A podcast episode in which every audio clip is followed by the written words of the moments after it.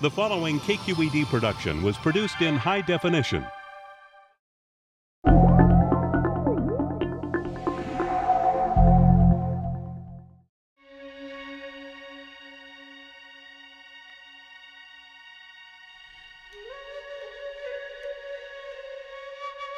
When people think of natural history, they often picture walking through a museum surrounded by massive skeletons of long extinct animals. But natural history is all around us, if you know where to look. On the windswept Sonoma coast, a large craggy knot of boulders rises 60 feet above the grassy plain. This towering outcrop of blue schist rock holds a secret and tells an ancient story. Right now it's a mystery, and I love mysteries. These rocks personally are telling me something, and it's telling me that we don't know everything that we think we know. Breck Parkman is the senior archaeologist for the California State Parks Department. He has been studying these rocks for years. In 2001, he and colleague Raj Naidu were taking a break out of the wind when they noticed something they'd never seen before. The more we looked, especially over here, we started looking at the polish. And my friend, the paleontologist, is trained in geology, and I've looked at a lot of rocks around the world myself, and it came to our uh, attention that this polish was unique. Between the two of us, probably 60 years together uh, in the profession, had never seen polish like this before. We kind of looked at each other, and we came to the same conclusion at the exact same time, said it's animal polish. The difficulty with it being animal polish, though, is that the polish goes up 14 feet. And you start thinking about, well, what animal could polish a rock 14 feet up in the air? And we started thinking about past animals, extinct animals like the mammoth. For more than a million years, this area was the home of the Columbian mammoth. A larger and less hairy cousin of the woolly mammoth, Columbian mammoths roamed all over lower North America. These rocks help tell their story. This is the Pleistocene, the last glacial maximum a time known as the Ice Age, an era that most modern Californians would find unimaginable.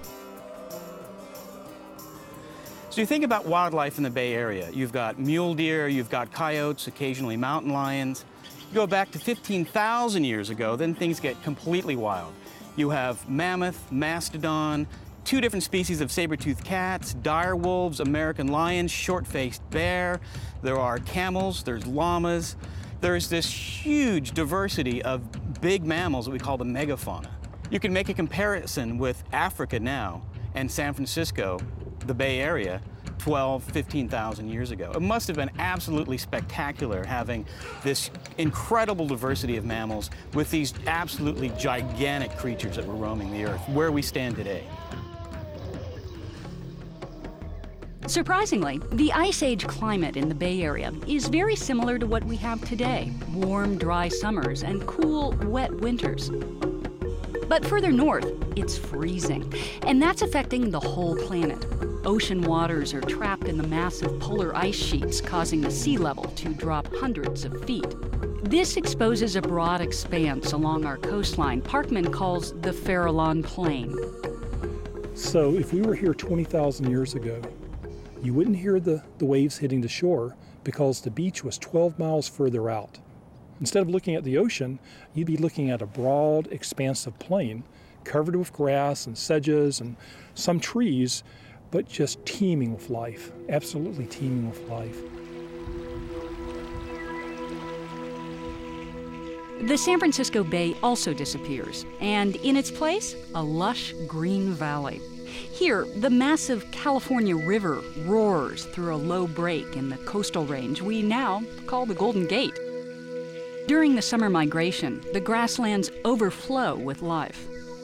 Imagine all these herds of animals living in what's now San Francisco Bay, which was a dry valley at the time, going out to the coast. They would have gone right down the river. They followed the river right out through the Golden Gate onto the same Farallon Plain. I've looked at the migration routes, and that's where we tend to find a lot of these fossils of bison and mammoth. Evidence and remains of these animals have been found all over California. This is Smilodon californicus. This is our state fossil, believe it or not. Most people don't know we have a state fossil, but this is it. This is the saber-toothed cat. And this is a very enigmatic species. It's one that visually characterizes the Pleistocene. It's, it's one of these species that's no longer found anywhere on the planet today, but was very abundant in California. This is the skull of the Harlan's ground sloth, one of the medium-sized ground sloths that lived uh, in the Bay Area.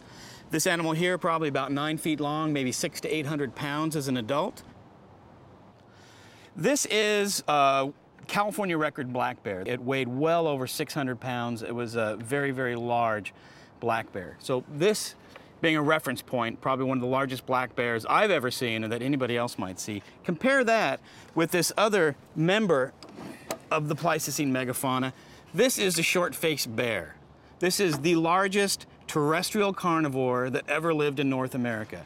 It was absolutely massive, at least 25% larger than a grizzly bear. It was a, a, sprinting animal that could probably do at least 40 miles per hour over at least a mile flat. It chased down camels, llamas, horses, antelope. It was one of the most super of the super predators that we had in North America. Absolutely fantastically gigantic. It stood uh, uh, at least up to 13 feet tall. If I was one of the first North Americans, this would be my nightmare. So with these, this incredible diversity of wildlife, just think if you were one of the first people to come here, you've crossed over the Bering Land Bridge from Asia, you've made it down probably the west coast of North America, or maybe you've cut through a big divide between the major glaciers, you would have encountered all of these animals, the, the, the mammoth, the mastodon, all the bison, the giant ground sloths, and those carnivores, the American lion, the short-faced bear. As scary as it must have been, when those first people arrived in the Pleistocene Bay Area, they found an absolute Eden. Right where I stand, there could have been a mammoth that was nursing its young. There could have been a short-faced bear that was feeding on the carcass of a giant western camel.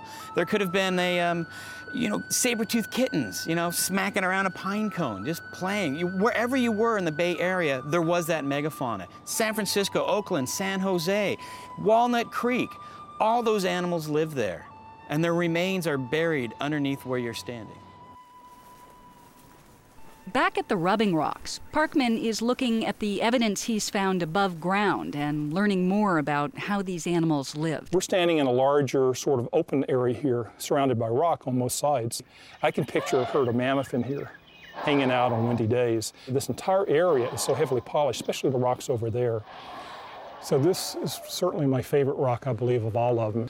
And it's actually the rock that gave me the most, most insight into the fact that we have animals polishing rock of everything I saw here. It's all heavily polished. Little, see, just there's a little bit left there. And this actually goes up 396 centimeters from the current day surface of the ground. 396 centimeters from the surface is getting you back into the neighborhood of the shoulder height of a big mammoth, about 14 feet. This rock is uh, so important in the health of a mammoth community because what the mammoth was doing in getting coated in mud, uh, it was removing all the ectoparasites from its body. And then just before it completely dries, you come over to this rock and you rub, and you're rubbing that mud off. And with that mud go all the, the parasites that were on your body that day. And there was probably a line of mammoths standing in line to do that. But there were thousands and thousands and thousands of generations of animals using this area over time, the largeness of that animal and the power of that animal and the clays that would have been in the mud combined to polish these rocks on a grand scale. Parkman and his team have analyzed the polish under an atomic force microscope, conclusively ruling out wind, water, and other geologic explanations. What it does resemble are rocks polished by modern elephants, but even with this evidence, many scientists need to see it with their own eyes. A lot of scientists come out from different fields, and what I've seen over the last seven years is that most people, at least that are scientifically trained, when I tell them about this polish, they automatically start thinking, what can it be other than mammoth bison? So I've heard people say it's got to be wind. Other people say it has to be water. Obviously, it has to be water because what you're describing sounds like water polish. And in some people, uh, say it has to be from faulting. So it has to be rocks moving against rocks. Well, it's none of that. Once people come out to the site, they go away saying the same thing I'm going away saying is that mammoth is the only thing that makes sense. What remains a mystery is what happened to all those big animals. Was it the arrival of humans that led to their demise, or was it global warming that raised sea levels and eliminated the coastal habitat? That's the question that nobody really knows. The two prevailing theories are either climatic change or what's called the overhunting hypothesis or overkill hypothesis. Or was it the combination of both of them? It's difficult to know, and that's why so many people are interested in the Pleistocene in this last 20,000 years to try to unravel climatic change and human interaction because maybe we could apply some of those ideas to the global change that's going to be happening over the next 50, 100, 200 years. It's something to think about as we walk through our natural history museums. The actions we take today are going to play a role in which skeletons are on display in the future. Thinking about all these massive, gigantic, incredibly cool mammals that used to live here side by side, it really brings up our guard that we need to protect what we still have. We need to protect enough wildlands to support the wildlife we still have. Keep Quest free. Discover more and donate at kqed.org/quest.